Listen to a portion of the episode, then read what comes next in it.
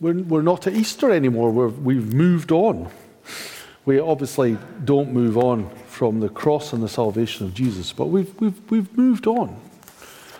And uh, one of the things we're doing is we're going to have a, a, look at a different, different series of thoughts between now and the summer.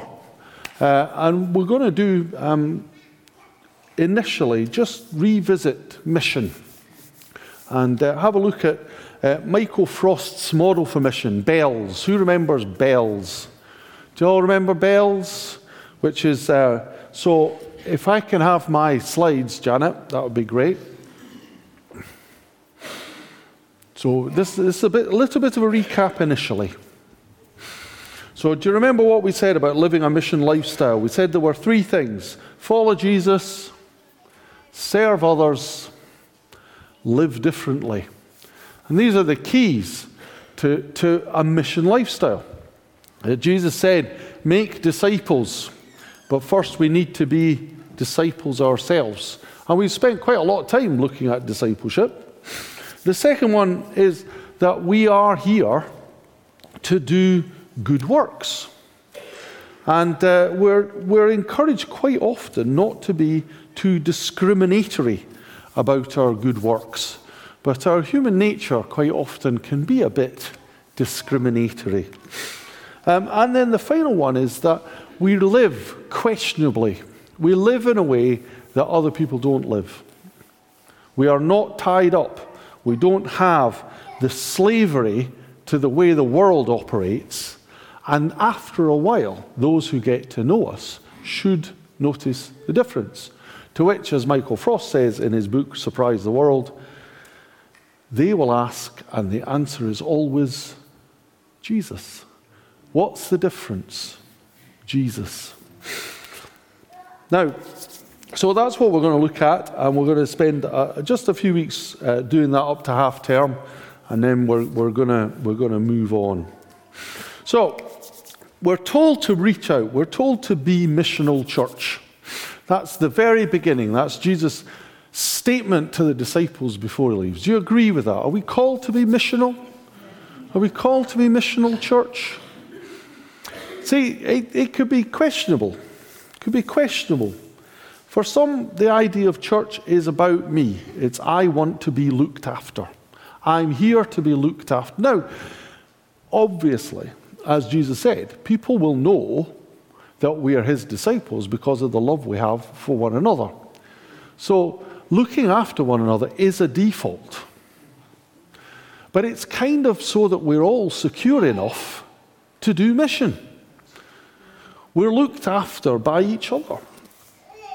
So, what I don't want to do is just repeat what we said 18 months ago, though it is still up on the website. So you can have a revisit. And copies of Surprise the World are around. And if you want to read one, I'd recommend it's only a little and it's clever and it's helpful and it's simple. And what's more, after this week, each week we'll do a recap video with Michael Frost, which is about three or four minutes, just to remind us of what we did the time before. So that's what we're saying. So, what does BELL stand for? Well, it stands for these five elements that are simple enough and part of our discipleship walk. The B is for bless, that we share our things, we share encouragement, we share um, with others in terms of helping and supporting. We just bless people. We bless people. More of that in a minute because that's what we want to talk about today. The second one is uh, a favourite of several people, which is eat. Eating. Eating's a good thing. Big enthusiastic nod from Richard Whitney there, who does like to eat. I don't know, maybe you don't like to eat. I like to eat. But eating together has always been one of those intimate things. That when people eat together, you are sharing an activity, you are sharing uh, the same provision. You are, if you like, hitting a common ground. And eat doesn't necessarily have to be that. It could be just a cup of coffee. Um, although apparently I'm told that a chocolate brownie improves that immensely. Um, okay, the, the third one is if we're following Jesus, we need to learn about Jesus. What he said, what he did, We need to learn that. The fourth one, and we've looked at this uh, a bit uh, in the intervening 18 months, which is about listening to God, about that ability to hear what God has to say. God wants to speak to every single one of us. There is no impediment to hearing what God has to say if we're in Jesus. So we're going to talk about that. And then finally, what is our identity? We are sent by Jesus. That's where we are. We are in the world, not of the world. You heard that phrase? We're in the world, not of the world. That's because we've been sent here. I remember that old song, This World Is Not My Home. I'm just a passing through. Do you remember that? Yeah, yeah, yeah. Pardon? You too young for that? Okay. No. Yes. Uh, but it's, it's true, so just that idea. So that's really what we're going to do about that. But so while we're doing that, we want to look at what, why we would do that, why we would do that. And to some extent, we go right back to the very basis of the Old Testament law. And I'm not suggesting law. What I'm saying is that when God gave the law to the Israelites, what he said to them was this I want you to obey this law not because it's law, but because you love me. I want you to do this because you love me. Not because you have to, but because you love me. Not because of what you're going to get out of it, but because you love me. But because it was law, it had penalties back and forth. We are now under grace.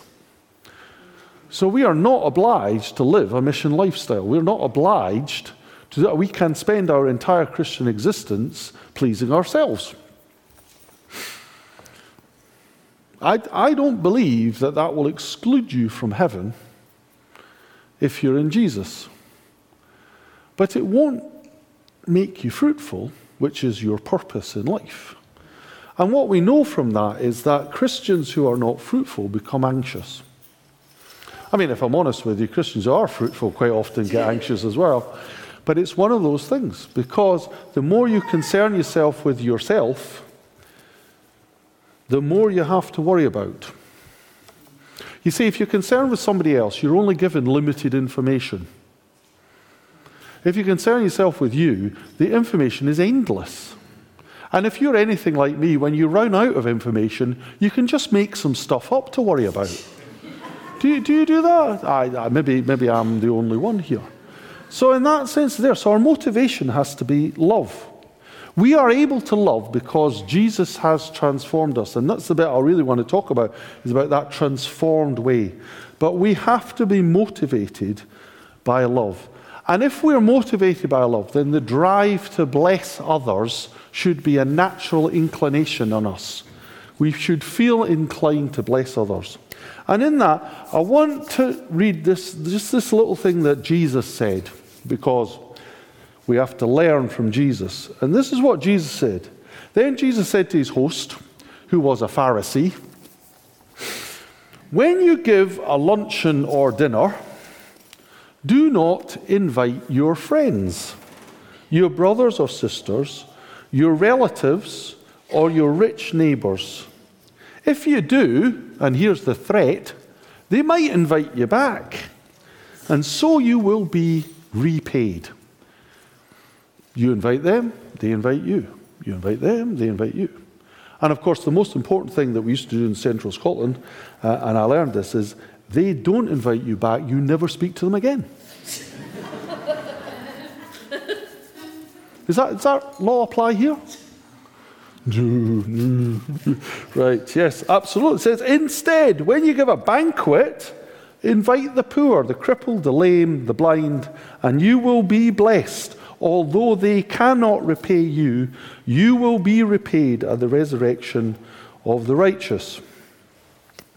So, if we give in order to get back, we are not sowing generously. We're, we're doing a transaction. We're investing in one thing in order to gain another. Now, I don't say this to make anybody feel bad because if I'm absolutely honest with you, this is one of the things that needs to be transformational in us.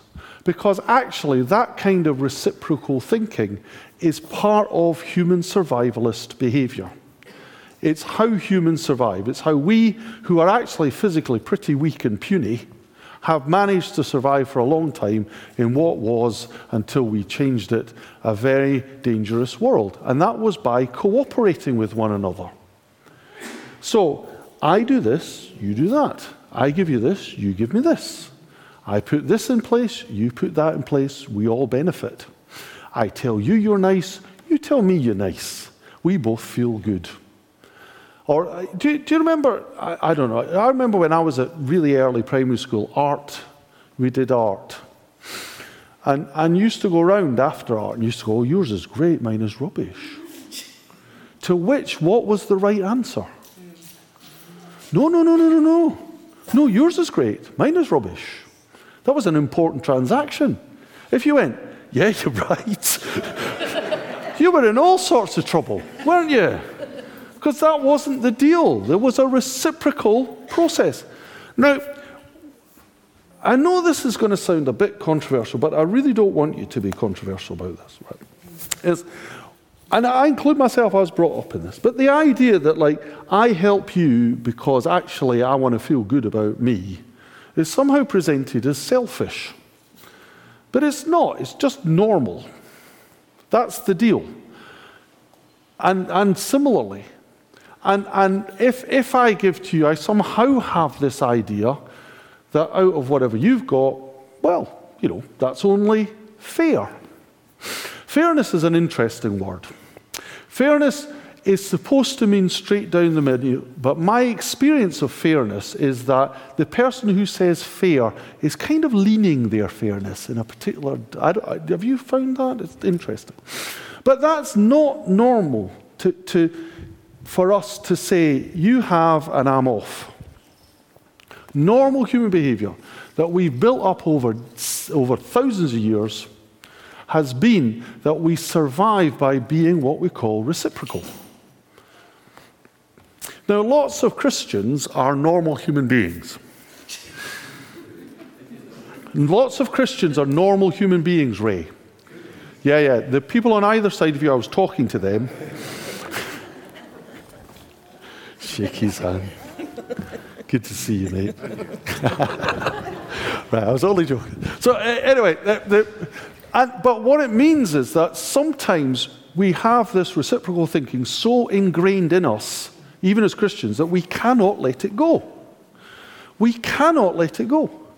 So we keep a score.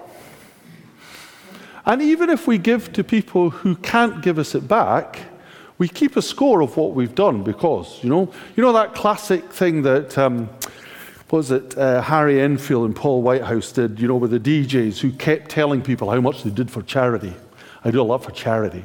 And it's like, well, I'm keeping score. I'm still expecting a return from my selfless giving. I'm giving selflessly and I expect to get back. That's a bit of an oxymoron, isn't it, really? But that reciprocal thinking is normal behavior. I'm not suggesting for a second that any of us should beat ourselves up for thinking like that, because that is human. However, Jesus says that's not spiritually blessing in the sense that you can store up treasure in heaven. It may well bless somebody, to have a friendship. It may well bless somebody to, to be asked to dinner, and it may well bless them to ask you back, etc., etc. But there's another level of sowing that Jesus talks about. So don't get me wrong. I'm now not saying that we shouldn't have any reciprocal arrangements. The world would collapse. We would not manage to have healthy relationships if we didn't do that. Let's be honest, if you're looking for friendship and you pursue somebody who never gives back, your need for friendship isn't going to be fulfilled there. So I'm not saying that we shouldn't operate reciprocally.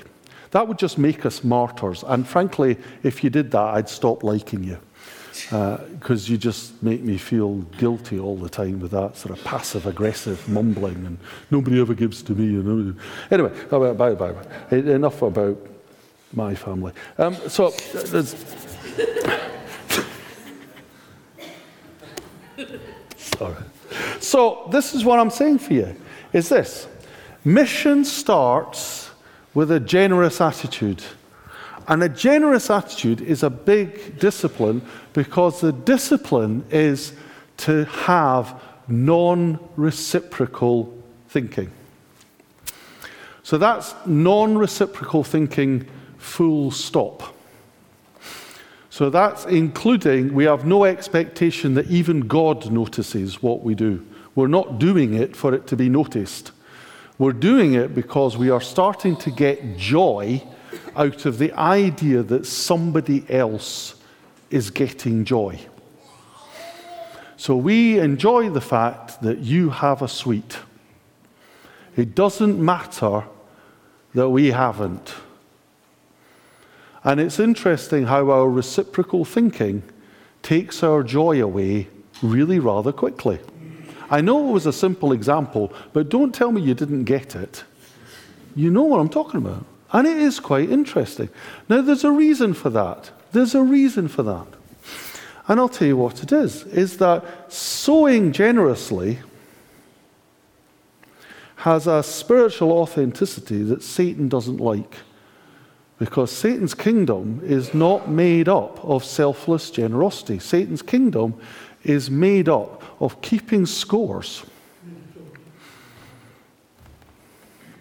What we do quite often, though, is we sort of, um, sort of accidentally keep score. It's an act of will to think non reciprocally. It's quite hard to do. When I used to work in the care industry, uh, which I did for a long time, it's not at all unusual that people uh, get involved in care because they actually want something.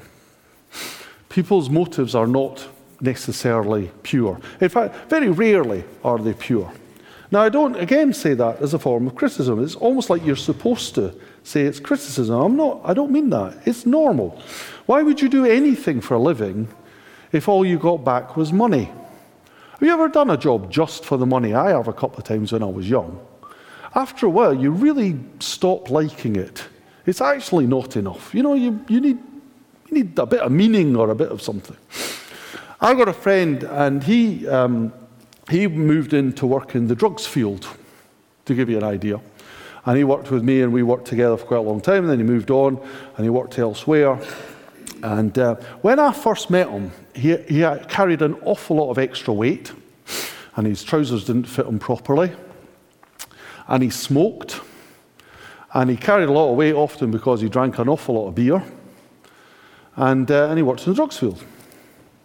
And gradually over the years, he, um, he stopped eating so many bad things. He stopped smoking. He cut down on the beer and eventually stopped it altogether. He took up exercise. He lost weight. This is over quite a long period of time. Looked like a different guy. But he, he got made redundant at this point from his job, and he was starting to ask, What should I do next? I've worked for 25 years in the addictions field. And after a while of reflection, he said something to me that was very meaningful. He said, I've kind of noticed that I'm not as interested in addictions now that I've sorted all of mine out. and there's real truth in that. That why was he moving through this process? That was a reciprocal relationship. It was a healthy reciprocal relationship. First of all, he was good at his job and he helped a lot of people. Secondly, it clearly, in the end, probably prolonged his life quite significantly. But it was a reciprocal relationship. This call to be challengingly different is to, is to at times, step outside of that. Are you following me with this, by the way? because that's actually quite a difficult thing to do. I know lots of people who honestly, Christians and non Christians, who walk around thinking that certain people or certain organizations or whatever owe them. Owe them because I did this, or I did that, or I served in this way, or I served in that way. And, and I don't know. In one sense, you could say, well, that's probably true. But this is not what Jesus is talking about. Jesus is saying you give it just because you can. and you enjoy the blessing because somebody else is blessed. And you discipline yourself not to think about you at all. Which, as we've noticed, for people like Charles and Tony Roddy, it's difficult for them to get their head round that it's not all about you. I'm, I'm joking, obviously, but uh, you know what I'm saying. It is actually very difficult to get our heads around but that's what we're called to do. So I'm kind of talking about bless like we did 18 months ago, but this is kind of bless plus. This is bless plus. And I'm just saying, there's your challenge. So that's enough of me challenge. I'm not going to say any more about this. But we are called to love because we're loved. So we, we do this because we appreciate God's attitude towards us. So we have a loving Heavenly Father. Do you believe that? We have a loving Heavenly Father with a distinct chance that we were never ever going to recognize what He did. He gave up His Son for us. God gave up his son for us, whether we were going to accept him or not. And Jesus came and gave his life, whether we were prepared to accept him or not. That's good, isn't it? But there's our example. We have seen this, we have been beneficiaries of this we need to realize why the Holy Spirit works so hard to transform our lives. And it's this if you are looking after you and your world, then you're normal. If you have space in your life that doesn't include you at all, then that becomes a surprising thing. And people ask why, and the answer isn't, I am by nature a generous person. The answer is, I am being transformed by Jesus. That's exciting, isn't it? I know this is a bit challenging, but I, I, still think it's exciting. It's just exciting. So, okay, so that generosity is a spiritual attitude. But generosity of spirit in that way leads to all sorts of benefits from us. Ah, you're spoiling it, Graeme. What, now, I'm not suggesting this sort of pre Reformation flagellation thing, which is I will give until I suffer. And the more I suffer, the more holy I'll be. I, have you come across that? You know, that sort of, you know, martyrdom. I've never been very good with martyrs. I've, I've got to be honest. I don't mean the real martyrs that Ray preached about, um, but I, you know, people who sort of use martyrdom to get you to, you know, oh, it's all right. Don't help me. I'll be fine. I'm, I'm bad with this. I, I, I don't know, maybe you give in. I give in. I give in. I hate myself for it, but I give in. Because I, but, I'm, but I don't mean that. So generosity of spirit. So we have a joy in giving with no thought of return. And that is a difficult thing. We have a joy in forgiveness. Here's another one. Freedom in Christ talks about this, where we forgive even though we know the person will never acknowledge they did anything wrong. Ooh, hang on a second, Graeme. And might well do it again, even to us. But we forgive. That is non reciprocal. I'm very, very sorry. Please forgive me. Well, I should think so too. And thank you for acknowledging my rightness, which is what you're giving to me, and I will now endow you with my forgiveness, which is what, of course, I should do. I hope you're grateful. I'm being a bit sarky, but you know, apologies are great and accepting apologies are great, but forgiving even when the person does not acknowledge that they've done anything wrong. How easy do you find that? Not easy. Thank you, Linda. Okay, Giving people encouragement. We have an encouragement team. Where's our encouragement team? Hands up, encouragement team. Thank you. There we go. I was just encouraging you to put your hands up there. Um, here's the thing it's easy to encourage people we like. What about encouraging people we don't like? Not easy. Thank you, Linda. Linda is being your conscience today. I just want you to know, and well done, Linda. What about saying something nice to somebody who actually makes your lip curl just hearing their name? Do you know that involuntary sneer? What about such as, oh, they're lovely. But it's too late. It's gone. It's gone, you know. That's, it's, it's, it just twitches up just as they say it, you know. And can you go up to them and go, bless you, I think you're doing a great job? No, you know. I think you're doing a great job. Can we do that? Can we encourage in a way that costs us? Can we do that? What about the enjoyment of seeing others try? I just want to say that we put a lot of store in encouraging people who succeed in our eyes. But that's because we are getting, isn't it? What if we just encourage people who try, even though they don't do well in our eyes? In other words, we're not getting anything from it, but at least they're having a go. Can we do that? Or do we just wait until they get a bit better and then we tell them? I, I, this, is, this is good. What about a willingness to let go so that others can grow? What about a willingness to let go so that others can grow? Then it stops being about you or me. What about more joy uh, others receiving than us receiving? They're doing all right for themselves. sorry, that just slipped out. One of the big dis- one of the big helps in all of this is it reduces our sense of feeling like we're owed something. Now, the symptom of feeling like we're owed something, by the way, is this that we think we're missing out. And if that is allowed long enough, we start to think even more negative things like we can't do, we're not good enough, or other people are cleverer or smarter or better or more spiritual. That's a complete lie.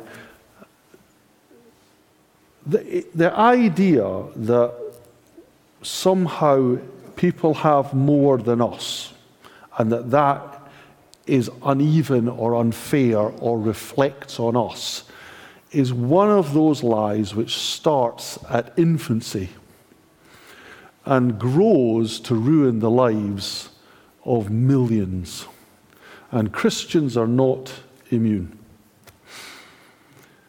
But it makes it hard to bless from a position of disadvantage. And although God has blessed us with every spiritual blessing, beyond what we can hope and imagine, we go, thanks very much for God, but but this, but that, but. And this is, this is, again, this is about reciprocal thinking. But if we can let go of that, we have more joy in other people getting than we have in us getting. And a reduction in our sense of being owed. And an appreciation of small things as well as large, which I think is an interesting thing. I'm tempted to go, Sunny weather or new kitchen? Which one? Ah, choose. Choose, choose. No. Kids are behaving themselves, upgraded car. Hmm. Hmm. Hmm. Yeah, yeah. Kids is the right answer, Richard. I'm just helping you here. Okay. Really fast car, kids. Yes, absolutely. Yeah. But, but it could happen to your kids. so, yeah, absolutely. Think about these things. And it's again about whether we can let go of ourselves. So, if we do all of that, those simple acts of kindness become natural because we have stopped looking at ourselves. That's what I'm saying. And many, many, many, many, many, many, many more benefits. So, you cannot be generous in spirit outside of the family of God if you can't be generous in spirit inside. This is our practice ground. This is where we practice being generous in spirit. And if we have that little involuntary lip towards our brothers and sisters, then it's going to come out elsewhere as well. And we're going to be selective about who we bless and how we bless. And how are we selecting? Well, we're working on a reciprocal basis. Are you following me here? Even although we're not noticing it, we are. And that's what I'm encouraging you to try and move out. But if we sow those seeds in that way, first of all, people will notice that we are authentic. We say we're selfless, or people see that we're selfless, and that's authentic. We can do this in kindness. We can do this in words of encouragement. We can do this in small acts of thoughtfulness and kindness. We can do it very simply. Blessing is very, very easy to do. Can you think of a way to bless somebody right now? Just come. Yep. Can you? Pray for them. Pray for them. There's one. Yep. Say again. Give them a sweet, you see? That's uh, exactly. This is for you. Pardon? Make them a cup of tea. Say, shout that one. Pay for their shopping. Pay for their shopping. Now we're getting somewhere. Uh, say? Yeah, give them a call. Give them a call. Say, thinking of you. Give us a text. Take them out for the day. That would be an idea. Say again. um, come on. Is that it? Yes. How about just say that? Where were we? Yes. That's, that's one of the most important things for people. Just that you feel like you've been noticed. Yeah. Smile, for goodness sake. Yeah. Turn your face upside down, you miserable Christians. Absolutely. God is good. Amen. Tell your face. Absolutely. It, these are things that work. It, it's quite interesting. I've noticed one of these things, and I, maybe it's just me, right? But I'm noticing that men are losing the power to talk in public places, which I find quite strange. So I'm in the supermarket and I'm in somebody's way, and it's a bloke, and he sort of stands there. I don't know he's there, I'm, I'm oblivious. And then I move to one side and I go, Oh, I'm sorry. Zip. Just. And you're thinking, You're a man. I'm a man. You could say, Oh, yeah, sorry, mate. Or, or equally could have said, Excuse me, pal. But no, just. what has happened to men? They have lost the power of speech. Where did these social skills go? Ah, I know where they went. They went on Facebook, didn't they? Yeah. Go home and vent where nobody else is. But it's as bizarre as that. How does that happen? But it's just that, just talk. That's nice. One of the things that you will notice in any public space is that if people talk to one another, you feel safer. And if you go into a public space and people are talking to each other, even though they're not talking to you, you feel safer. And why is that? I'll tell you why. Because we know that when people are operating reciprocally, they're in community, and when they're in community, we feel safe. When we're isolated, we feel that we're not. So talk to people, say good morning. There's a blessing. And then when, they, when you, after a week, you go, Well, I don't say good morning anymore. Why not? Well, nobody says it back. Reciprocal thinking. So, that's what I'm saying. Anyway, by the by. So, think of a person that you could bless. Can you think of that? Can you think of someone you could bless? What can you say to them that would be kind? What could you share with them, thank you, John, that would make them feel noticed? I have noticed you. What could you give them that would give them pleasure or joy? What would ease somebody's burden? How could you let this person know that you're thinking of them? How could you help this person in an area where they struggle? How could you give this person reassurance or rest or comfort?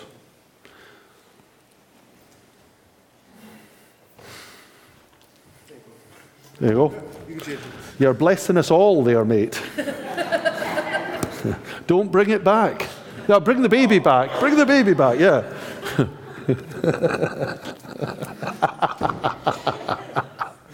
yes, absolutely. Pardon? Thank goodness I'm a grandparent. so, all of those things, are you following me? Just by the way. Okay? Yeah, yeah, yeah. I know this sounds really obvious, but it's there. So, what we have to do is let go for a bit, not always, but for a bit. When I used to be a psychotherapist, which was a long time ago, but when I used to be, a therapy session, I don't know, an hour, between an hour and two hours. And the bit that had to be important, and I think people still struggle with now, is that for that hour or two hours, you don't exist. You don't matter. You've got 22 hours in the day where you can matter, and for two, you don't, because this traumatized person matters to the exclusion of you. Is my life sufficiently have sufficient capacity to make that possible? Yeah. In fact, more than that. You know, I, I, can, I can not matter and then go home and matter. It's not that hard, but it takes work and effort. Do you follow what I'm saying? So we desire to have what we want. We desire to get back. We need to be recognized.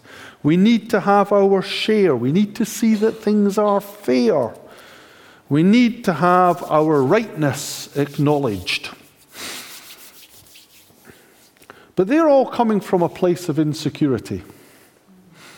Because actually, if we belong to Jesus, we don't. Because He will give us the desires of our heart. That is, He will give us the things that we should desire. He will pay back. He recognizes us enough. He will make sure we don't miss out. It, fairness is His concern, not ours. I don't know, maybe you feel at times driven to being the champion of truth and justice. I felt like that myself a few times, but it doesn't get me anywhere. Sometimes it really does me in that somebody is wrong and will not acknowledge it. Though here's the thing I learned about marriage, by the way, and if you haven't learned this, I just want to help you. Okay, blokes. So you're arguing with your wife, and she's wrong. I know that comes as a shock to some of you, but she is. Okay? What becomes important to you, husband, is to explain caringly and lovingly that she's wrong. Okay. Now, what you've got to understand is that this makes its way to a wife's ear. And the words that are coming out of your mouth is, I'm not sure I love you anymore. I, I might have gone off you. I don't think I really care. I'm being really aggressive now. I'm upsetting you. I, you're not noticing how I feel. See, whether you're right or not has ceased to matter. What you have to go is, I love you. I think you're fantastic. It doesn't matter who's right. I just think you're wonderful. And when everything's calmed down, if you're really stupid, and can't leave sleeping dogs lying, well, you'll do it all again, won't you, really? Let's be honest. And I think it's quite an interesting thing. I learned this after a while that I was upsetting my wife not by being right, but by not acknowledging that tension made her distressed. Whatever it was about. Does that make sense? Figure that one out, lads. It's easy. You go from those three little words to those two little words. That's what I've always said. Sorry, from I love you to yes, dear. yes, dear. I, I, this helped me a lot. Anyway, that's by bar power. Okay. But there's the other thing, and I say this to people who get married. Say, look, when you get married, here's the thing your well being stops being your concern and becomes their concern and their well being stops being their concern and becomes your concern. And if you can actually live like that, you will grow in a spiritual partnership.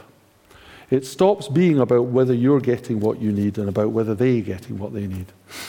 And if you can live reciprocally like that, you can have a strong marriage. But that, uh, so here's the deal.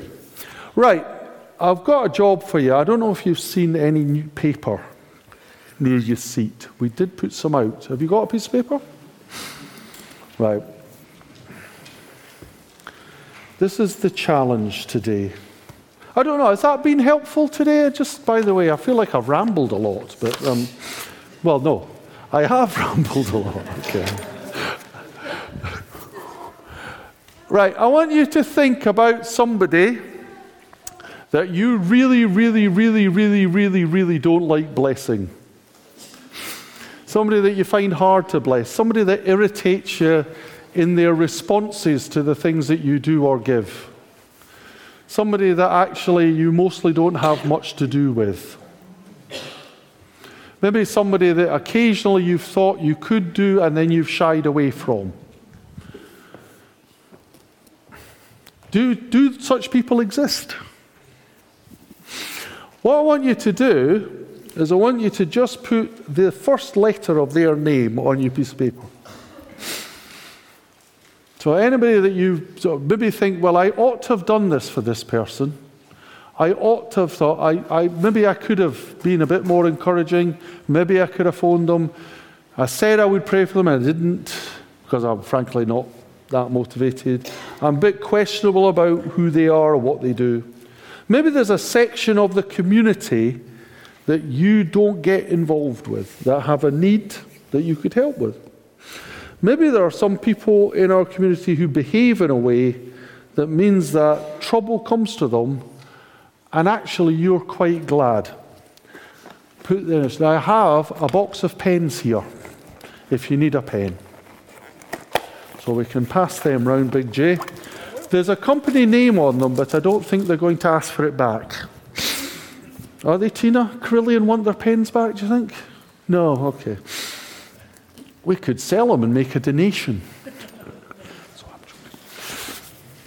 So just think of somebody you find difficult or awkward. Is there anybody at all you find difficult or awkward? somebody just irritates you? I'm not going to say that you should now bless them because you might find that difficult. But I'm asking you to put their uh, initial on. And then, as though it was planned, I want to tell you that this was not planned. Can I just tell you, this was not planned. My plan was that you should fold up your piece of paper and put it at the foot of the cross.